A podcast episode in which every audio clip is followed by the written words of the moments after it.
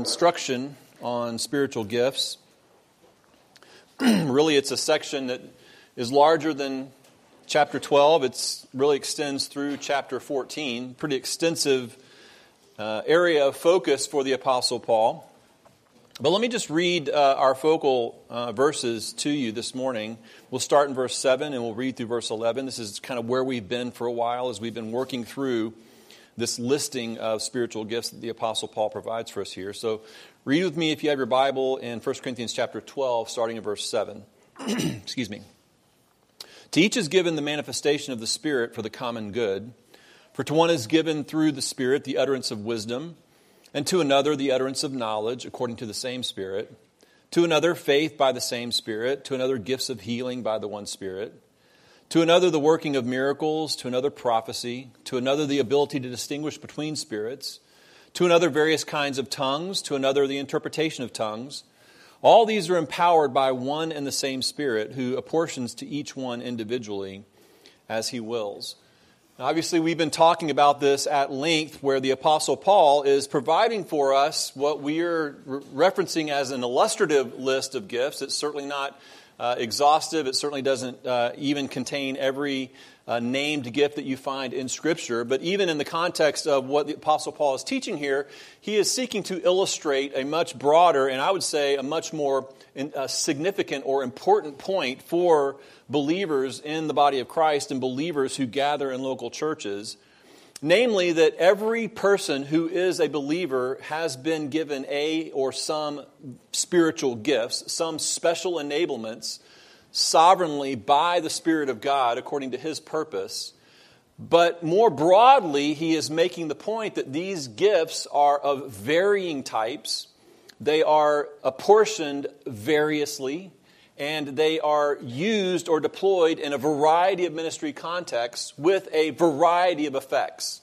So there's this sort of this balanced sort of message or, or focal point in this section where the Apostle Paul is speaking about the varied nature of spiritual gifts and all of those facets, but also the uniform nature of them in that it's one and the same Spirit who gives these gifts according to his purpose for the ultimate objective of building up the body of Christ, for the common good, he says there in verse 7 as we read.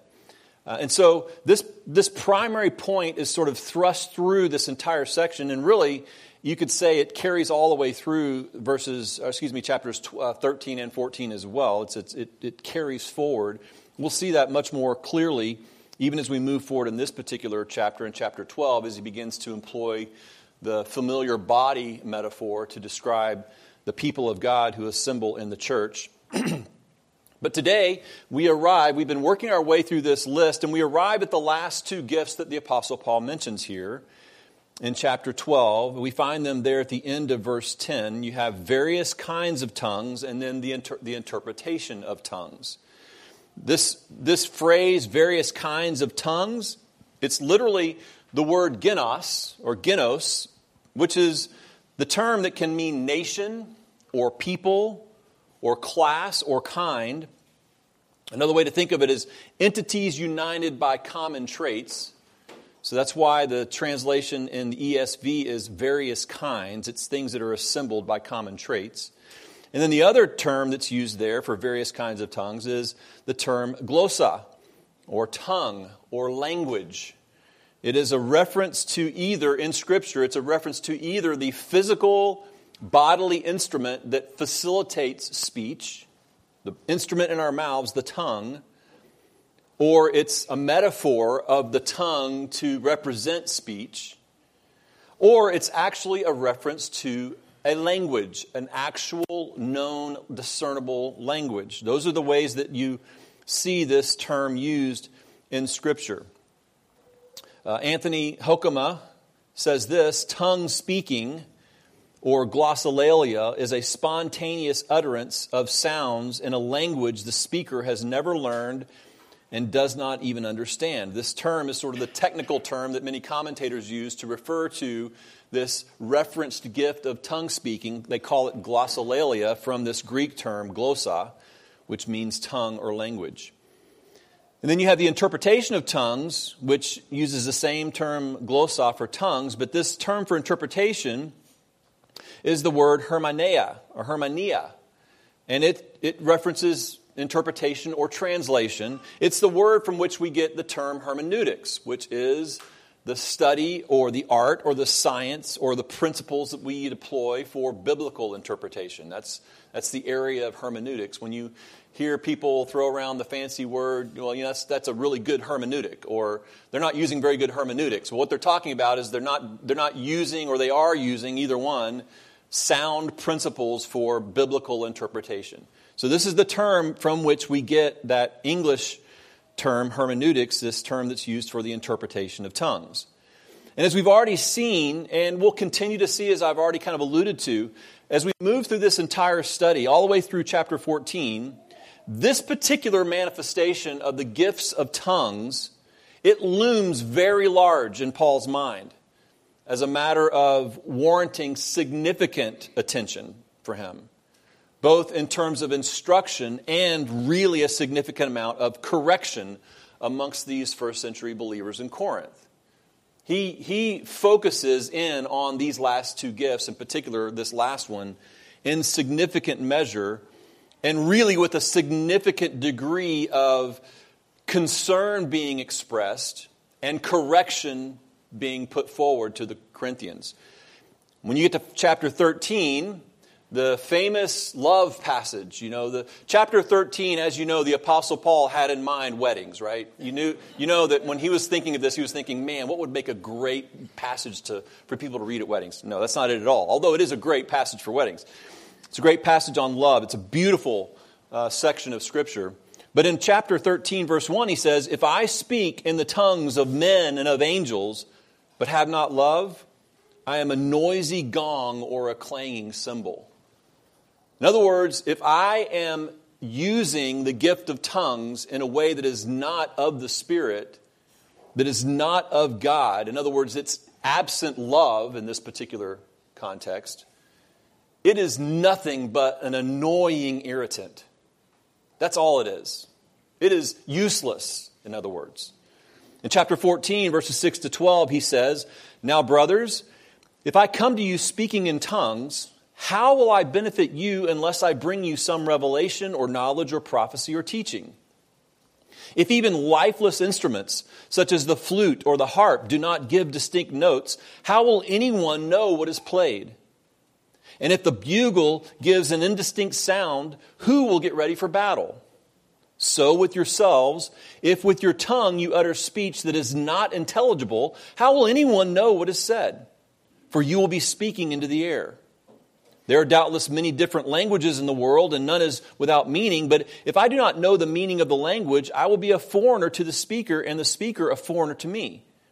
So, with yourselves, since you are eager for manifestations of the Spirit, strive to excel in building up the church.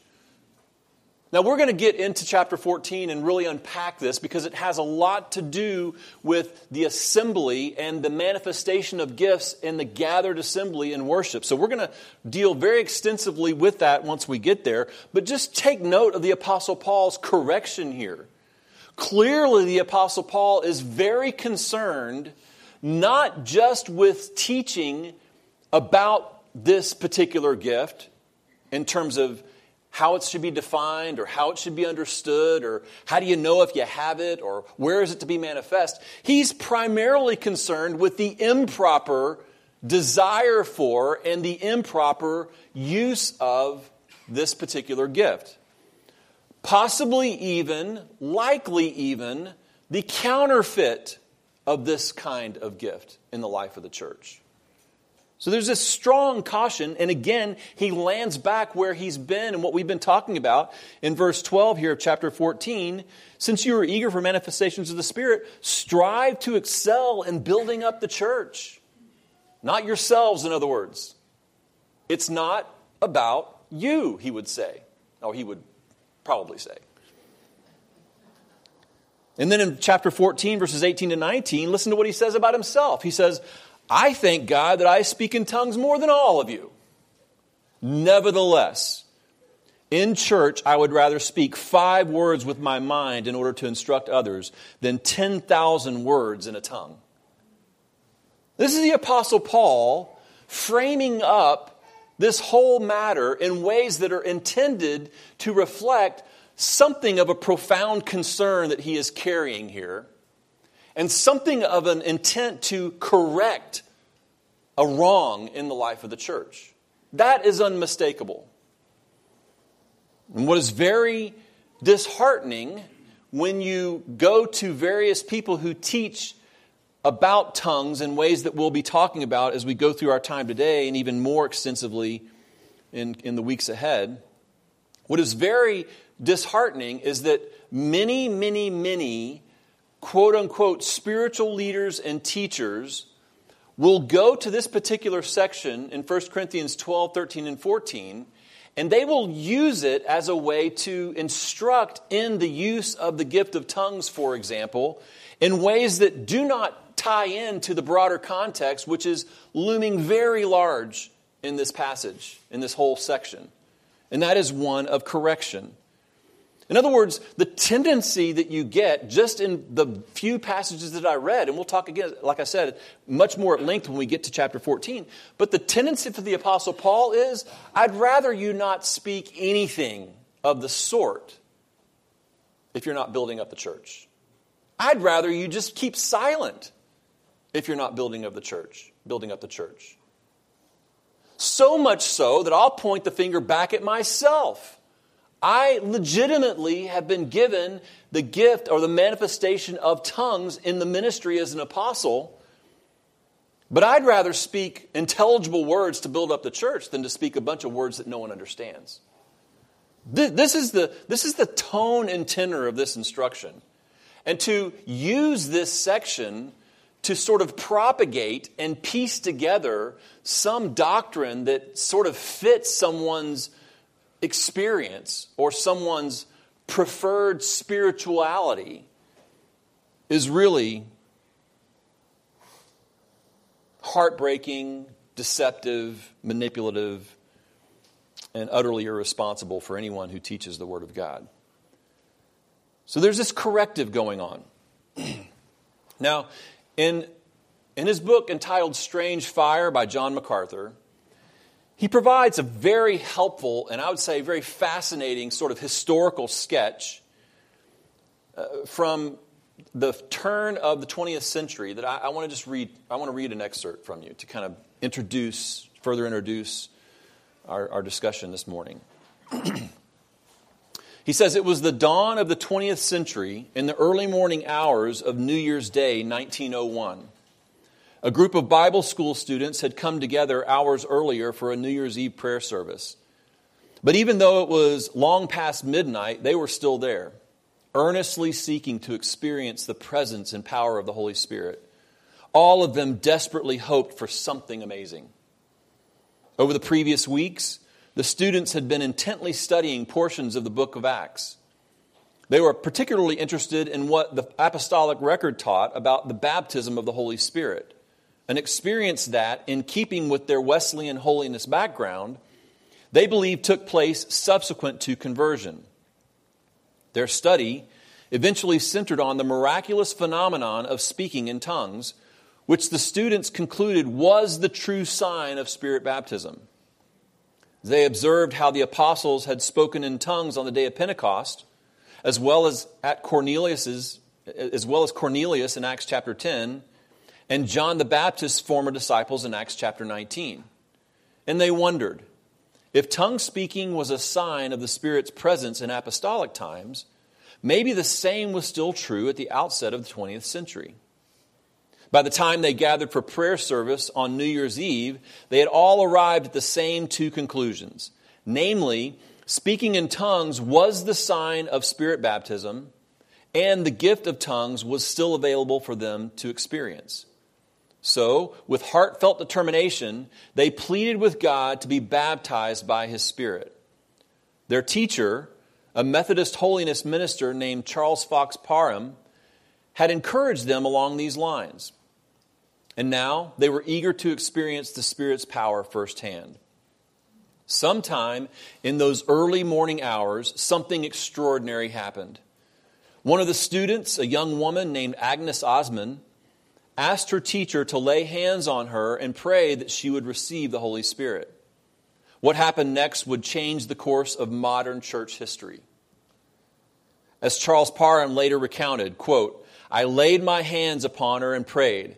I had scarcely completed three dozen sentences when a glory fell upon her. A halo seemed to surround her head and face, and she began speaking the Chinese language and was unable to speak English for three days. When she tried to write in English to tell us of her experience, she wrote the Chinese, end quote. Ozman's experience would soon be shared by both her teacher and her fellow students. During the series of revival meetings that followed, more than 20 different languages were, were reportedly spoken through the Spirit's supernatural power, including Russian, Japanese, Bulgarian, French, Bohemian, Norwegian, Hungarian, Italian, and Spanish. Charles Parham himself claimed to speak in Swedish as well as other languages.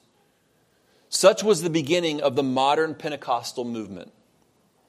A Pentecostal historian, Vinson Synan, explains, quote, Ozman's experience thus became the prototype experience for all the millions of Pentecostals who were to follow, end quote.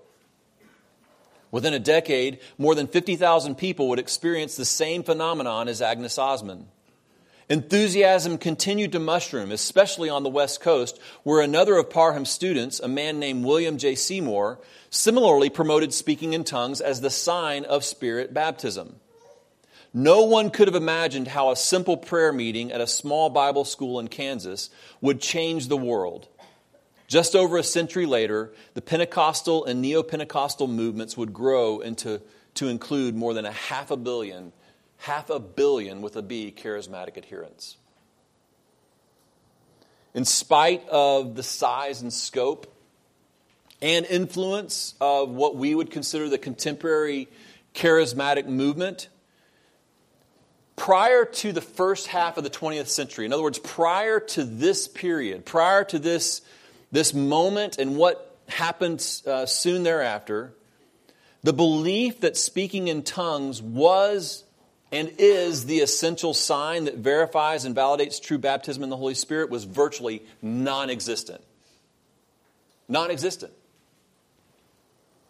Gordon Fee, who, by the way, is a charismatic theologian, but a good one. I mean, he's a, he's a, he's a sound one. He's an honest charismatic theologian.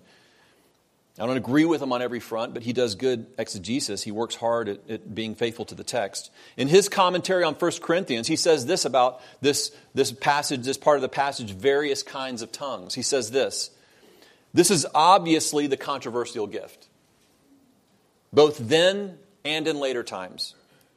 The literature here is immense, especially after the outbreak of this phenomenon that I just read about in the traditional churches in the late 1950s. Before 1960, there were basically two studies in the scholarly journals devoted solely to tongues.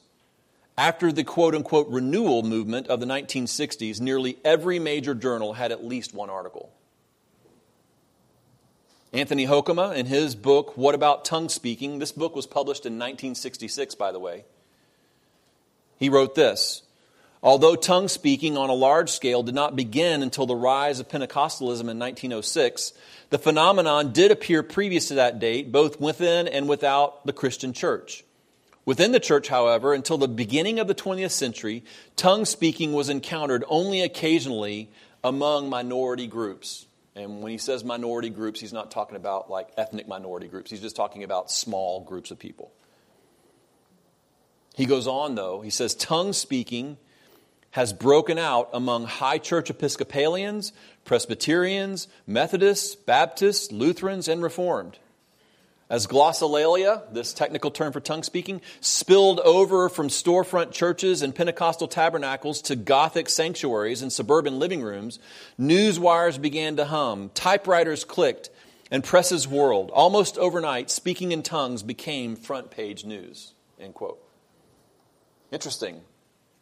So, this thing of speaking in tongues as being the evidence of true spiritual baptism is a relatively new phenomenon in the history of the church. particularly in this country. It just so happens that it's a phenomenon that exploded in appeal and adoption.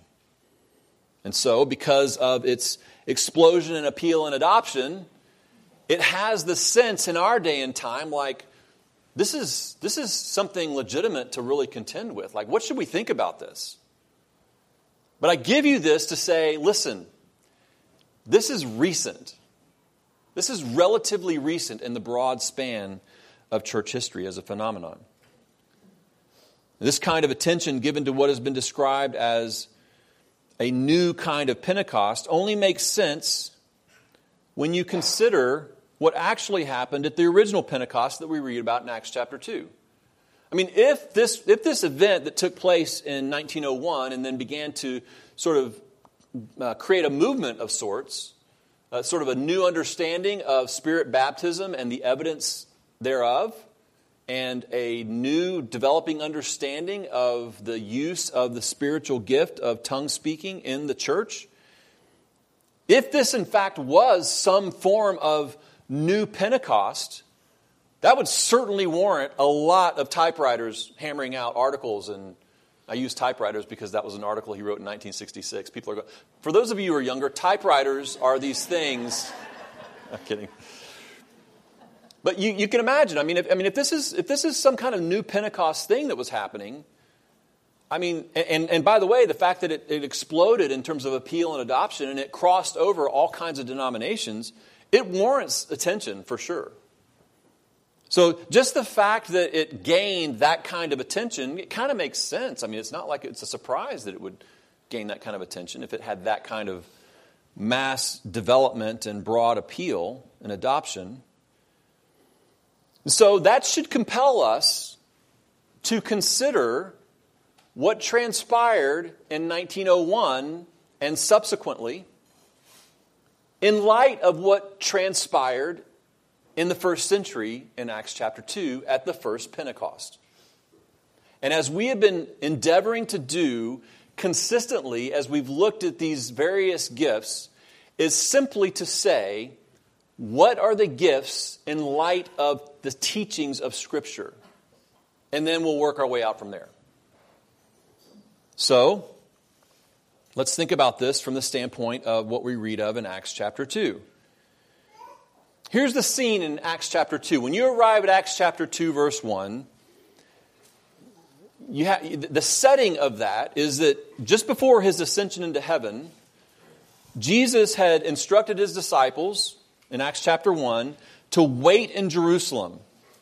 And he says in Acts chapter 1, verses 4 to 5, Luke tells us, and while staying with them, he, Jesus, ordered them not to depart from Jerusalem, but to wait for the promise the Father, promise of the Father, which he said, "You heard from me, for John baptized with water, but you will be baptized with the Holy Spirit not many days from now." So, in verse 6 of Acts chapter 1, it says, "So when they had come together, they asked him, "Lord, will you at this time restore the kingdom to Israel?" He said to him, It is not for you to know the times or seasons that the Father has fixed by his own authority, but you will receive power when the Holy Spirit has come upon you, and you will be my witnesses in Jerusalem and in all Judea and Samaria and to the ends of the earth. So they returned to Jerusalem and they waited. That's where we are, Acts chapter 2. Verse 1. When the day of Pentecost arrived, they were all gathered in, together in one place. And suddenly there came from heaven a sound like a mighty rushing wind, and it filled the entire house where they were sitting. And divided tongues as of fire appeared to them and rested on each one of them. And they were all filled with the Holy Spirit and began to speak in other tongues as the Spirit gave them utterance. Now there were dwelling in Jerusalem Jews, devout men from every nation under heaven. And at this sound, at this sound, the multitude came together. And they were bewildered because one was hearing them speak in his own language. And they were amazed and astonished, saying, Are not all these who are speaking Galileans? And how is it that we hear each of us in his own native language? Parthians and Medes and Elamites and residents of Mesopotamia, Judea and Cappadocia, Pontus, Asia, Phrygia, Pamphylia, Egypt, and the parts of Libya belonging to Cyrene and visitors from Rome, both Jews and proselytes, Cretans and Arabians. We hear them telling in our own tongue the mighty works of God. And all were amazed and perplexed, saying to one another, What does this mean? But others, mocking, said, They are filled with new wine.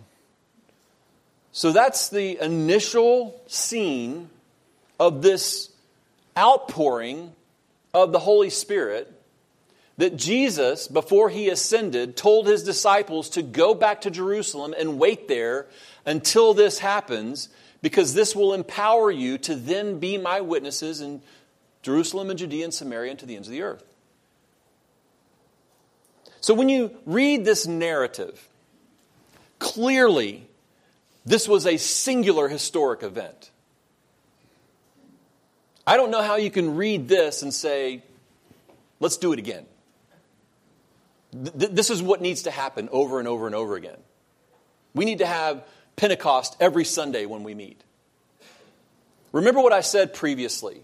One of the great alarms I have about some of the approaches that people take to the appropriate use of some of the more um, sign or miraculous exhibitionary kinds of gifts is that when you look at those gifts and their manifestation in Scripture and the purposeful intent of them as they are used in Scripture, and then you think about what's being taught and assumed in our modern era, it naturally diminishes the significance of them by virtue of making them commonplace. This was, this was an event like no other. If, if Luke wasn't clear enough, I don't know what we need to hear or read to see that. There was something as though a rushing wind. There was a sound. There was a noise. Remember, they're gathered in an upper room of a house. And, and the, the, the actual physical experience of all of this, the physical manifestation, the, the, the geologic, the atmospheric manifestation of all this brought people to the scene. It wasn't some kind of isolated, small kind of thing. It was massive in terms of its impact and scale. Clearly, it was also a sovereign manifestation of the Spirit. Notice what he says there at the very beginning. When the days of Pentecost arrived, they were all together in one place. In other words, they were waiting. I mean, they, you know, they, I'm sure that they were, they were teaching and discussing and studying, and they were waiting with anticipation. And even look preceding to this, and they had to choose a, a replacement for Judas, and, and so they chose Matthias. I mean, there was things going on, but the text just tells us that they were, they were in one place. They were just together in one place, and suddenly,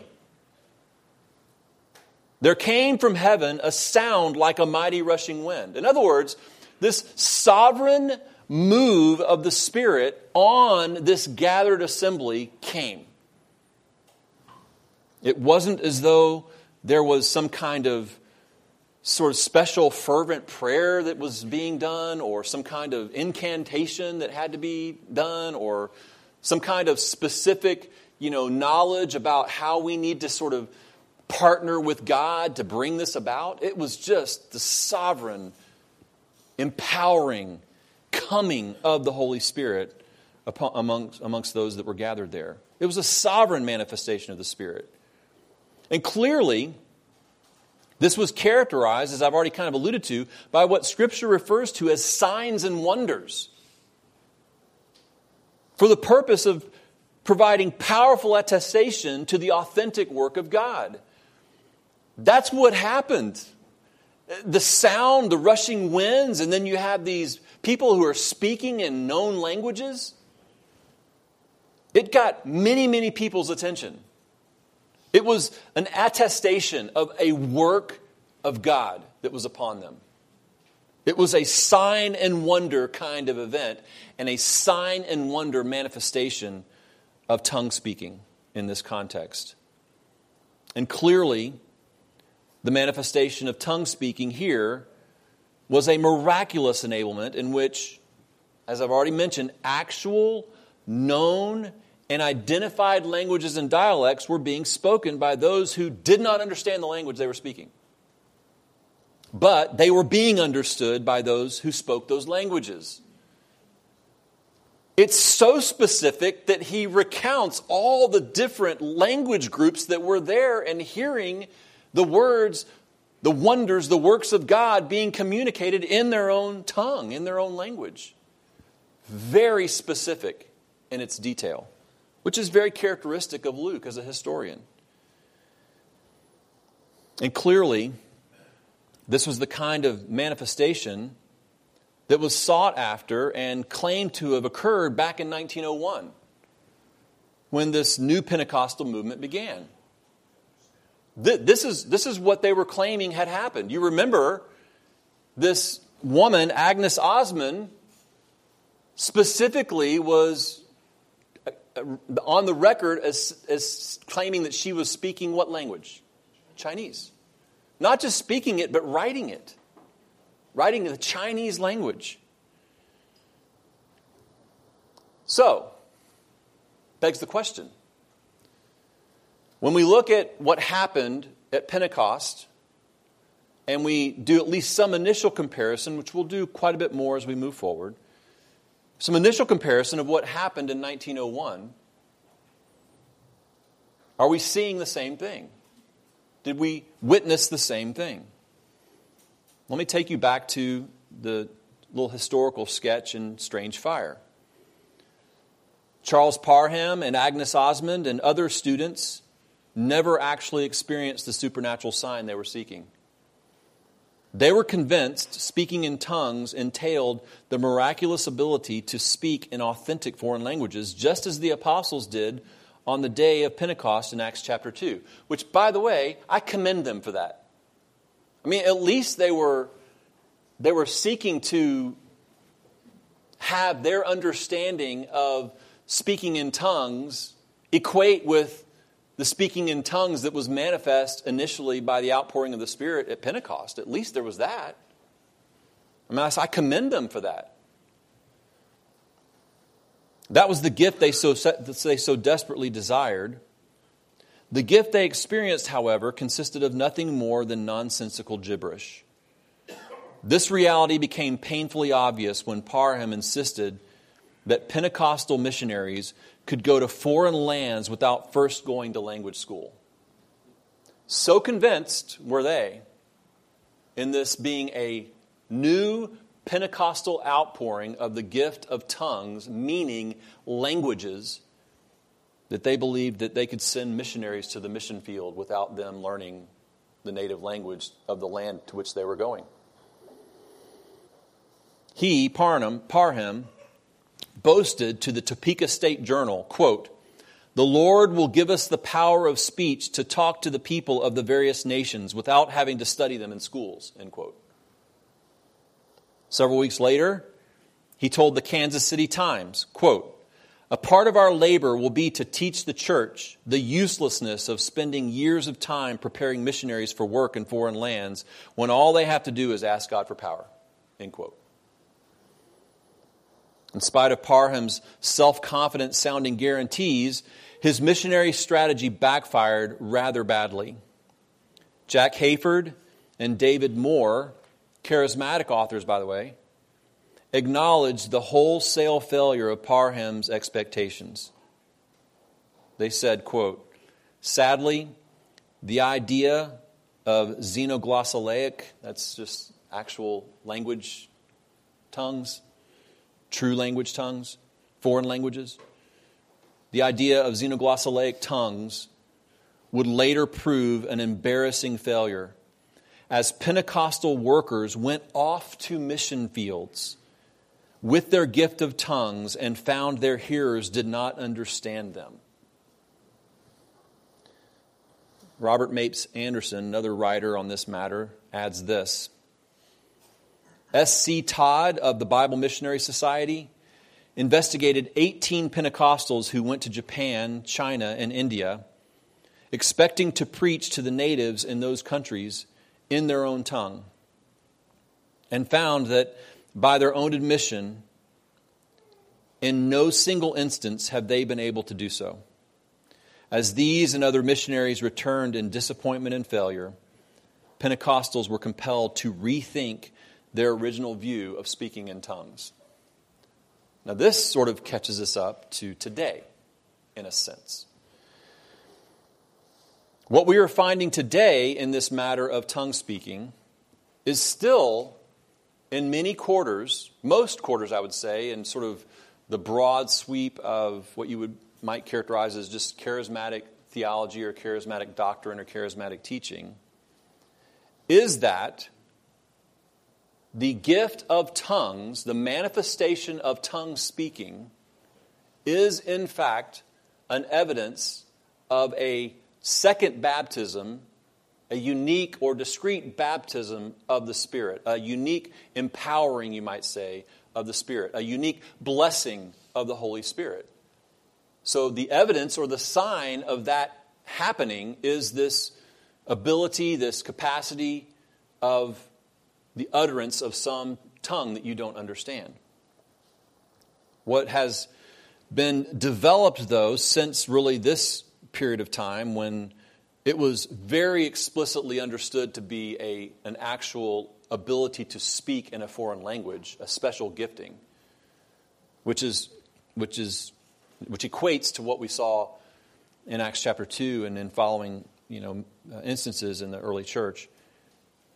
What has developed is what is more considered to be a sort of a spiritual, indistinct, personal sort of prayer language. This, this kind of general understanding of tongue speaking. I listened to a, a, a seminar, uh, the things that I do for you. Um, I listened to a seminar um, on, on uh, gifts of the Spirit, in particular um, the gift of tongue speaking. And uh, this particular um, pastor, I assume, yeah, pastor, uh, was, I, I, mean, listen, uh, he was seeking, I think, to be as faithful as he could, given his, some of his presuppositions, to teaching people as best he can from the scriptures about the gift of speaking in tongues. Um, and, and, you know, uh, seemed very sincere in, in, in, all of it. So this is not some kind of, you know, personal lambast of an individual who's, you know, I, I don't know his heart. I'm sure, seems like a, you know, a, a man who loves the Lord. Um, of course, I don't know him. I mean, it's a YouTube video, so take it for what it's worth.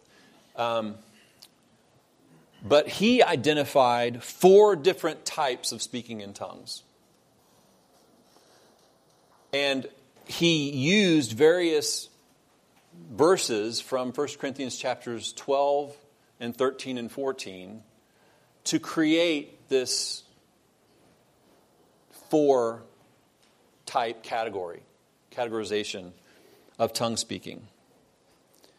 Unfortunately, his hermeneutics was woefully inadequate and very much oriented around proof texting. Taking a verse and saying, this is that. So, when you go, for example, to 1 Corinthians chapter 14,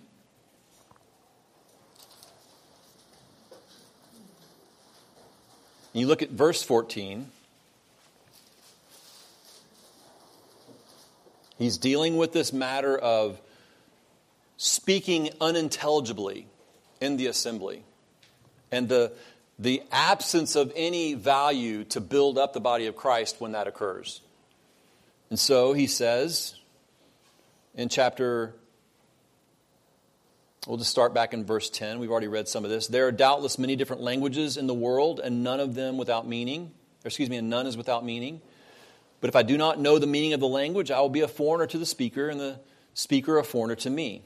So with yourselves, since you are eager for manifestations of the Spirit, strive to excel in building up the church. Now, I would, I would say that given the broader context of what the, the Apostle Paul is teaching here, I do not believe that the Apostle Paul is meaning to indicate that being eager for manifestations of the Spirit is a positive thing.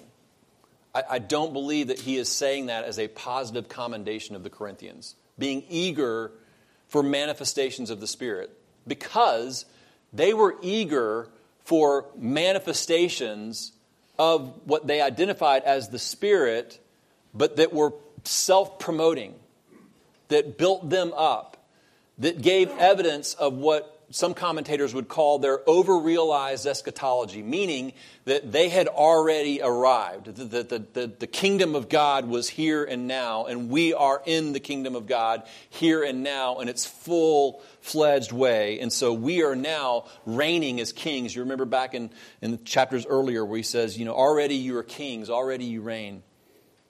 So, so I believe that this, this eager this eagerness for manifestations is not necessarily a commendation on the part of the Apostle Paul. It's more of like a, a statement of concern that that's a wrong motivation. But then he says, therefore, in verse 13, one who speaks in a tongue should pray that he may interpret. For if I pray in a tongue, my spirit prays, but my mind is unfaithful. Now I want to stop right there. If I pray in a tongue, my spirit prays, and my mind is unfruitful. This is the, one of the verses that this particular teacher pulled out to, to justify, or I guess to explain, the nature of a private spiritual prayer language. That there is a way in which your spirit prays, but your mind is not engaged. Your mind is not being fruitful. And the Apostle Paul is simply laying out that dichotomy in the text. He says in verse 15, What am I to do? I will pray with my spirit, but I will pray with my mind also. So, to create a false dichotomy that somehow the Apostle Paul is endorsing a form of tongue speaking that is totally spiritual and therefore justifiably unintelligible versus speaking in an utterance that is understandable with my mind, to create that dichotomy ignores what he says here in this next verse. Because what the Apostle Paul is saying, no, you need to, yeah, speak with your spirit, but also your mind. There's not this, you don't break these things apart. So, what has become this manifestation of tongue speaking in our modern era and in common, what you might call charismatic theological practice and parlance is very much oriented toward a private manifestation, a private spiritual language that has to be drawn out from you. It has to be, you have to learn to utter these things, and then it will just, you just, in a sense, you can be instructed to completely disengage your mind and allow, quote unquote, the Spirit to just compel your tongue and your vocal cords. I mean, this particular seminar that I watched got technical in its description of what you must do to, to begin to speak in this spiritual heavenly language. One of the rationales that was given, or one of the benefits, I should say, that was given uh, for the, the, this, this manner of speaking in tongues in, in ways that are undiscernible and, and do not translate into any known English language, but it's a spiritual language. It's, it, it's basically. Um, it's basically in, in the context of spiritual warfare, where believers are, by the power of the Holy Spirit, speaking to angels and commanding them in ways that they don't even know, but the Spirit does to engage in various points of spiritual warfare. Now, I, I want to just make sure you understand the reason why I'm bringing this up is because this was a this was a uh, a, a, a, Bible seminar. This was not a, um, a, you know a healing sort of ecstatic experience kind of service. This was very academic. It was very sort of uh, structured in, in its approach and its presentation. But when he would try to explain, like, what's the purpose or the rationale, he would go so far off script in terms of biblical, sound biblical doctrine and hermeneutics that it was very hard to, to give the gentleman the benefit of the doubt. His reference point, again, was, or one of his reference points was 1 Corinthians chapter 13, verse 1 that I've already referenced, where there is such a thing as tongues of men and of angels. The problem with that is the Apostle Paul is referencing that to say, if I do this without love, I'm, it's, it's irritant, it's not fruitful, it's not productive. So that's what I mean by kind of pulling and piecing together passages and verses of Scripture and kind of making them mean something that they clearly are not intended to mean based upon just a plain reading of the text. All that to say, uh, this matter of this does raise the question for us, I believe, a fair question. So, what are we dealing with when it comes to our understanding of being baptized in the Spirit? I mean, is there something that you might be missing? You know, maybe you're part of the way there, but there's, there's, a, there's, some, there's a blessing, there's a, a second blessing, there's, there's more of the Spirit, or there's a special empowering that could be yours and could be yours to be used for fruitful or even more fruitful ministry in the body of Christ. Or I would say, even more importantly for a believer, is for us to understand like, am I doing what I'm supposed to be doing? Have I, have I really received what I'm supposed to receive from God? Is there something that I'm completely resistant to?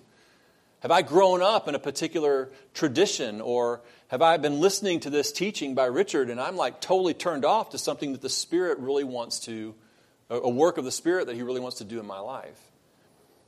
And this matter of understanding the nature of Spirit baptism is of paramount doctrinal importance for the believer. Because if you think about what the purpose, or excuse me, what the function of the Spirit is in the life of the believer, it has to do significantly with our, our sanctification. Our minds being renewed in the Word, the Word being given to us by the Spirit, and the Spirit within us giving the ability, as Paul says, to rightly ascertain or appraise spiritual truths that are given to us in spiritual words so that we can live by the truth and be sanctified in the truth and have our minds renewed in the truth. I mean, for us to understand the nature of the Spirit's work in our lives in its fullness is of paramount importance, not just so that we can come together in an assembly and utter something that might be unintelligible but might have spiritual benefit, or that we can go to a foreign land and be used in some miraculous way to communicate in a language of the native tongue there. I, the, the point is, what about our just day to day sanctification as the Spirit does His work in the heart and life and mind of the believer? We need to know these things. So, when we gather next time, we're going to talk about that. Until, until then, you guys will just have to live without that knowledge altogether. Because I, I, know that, I, I know that you know nothing until I tell you, right? That's how you all, all function. Yes?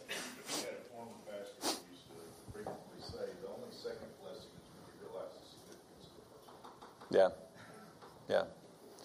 So this is a this is a challenging uh, this is a challenging in a sense it's a challenging discussion for us because there are many, many, many, many, many, many otherwise very faithful followers of Christ who either grew up in a particular tradition or have had certain experiences in the context of worship or some kind of Bible study scenario or whatever, and their, their interpretation, their understanding of that experience has come through the lens of principally charismatic theology, a charismatic understanding of some of these salient passages. And so they're, they're operating according to that, that understanding. And, and yet they're otherwise faithful. They love the Lord.